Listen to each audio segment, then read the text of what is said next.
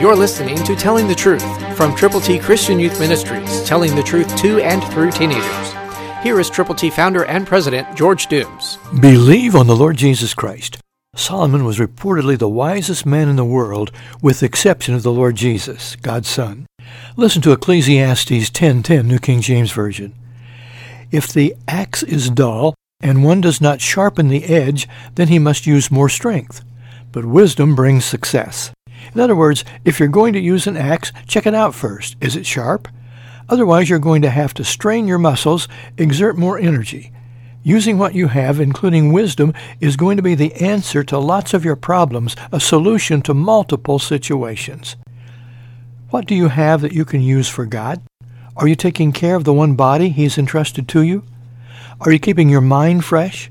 Are you keeping your soul totally tuned in with God by reading His Word, by talking with Him, by sharing Him with others who need to know Him? God can use you if you are willing to be made usable and used by Him.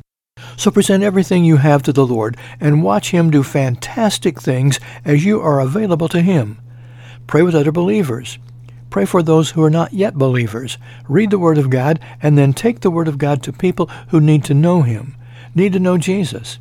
Tell them how they can get to heaven by admitting they have sinned, by turning to Jesus from their sins, by believing on the Lord Jesus, telling others how to believe.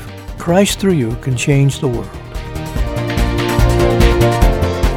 For your free copy of the New King James Bible, call 812-867-2418, 812-867-2418, or write Triple T, 13000 US 41 North, Evansville, Indiana, 47725. Find us on the web at tttchristianyouth.org.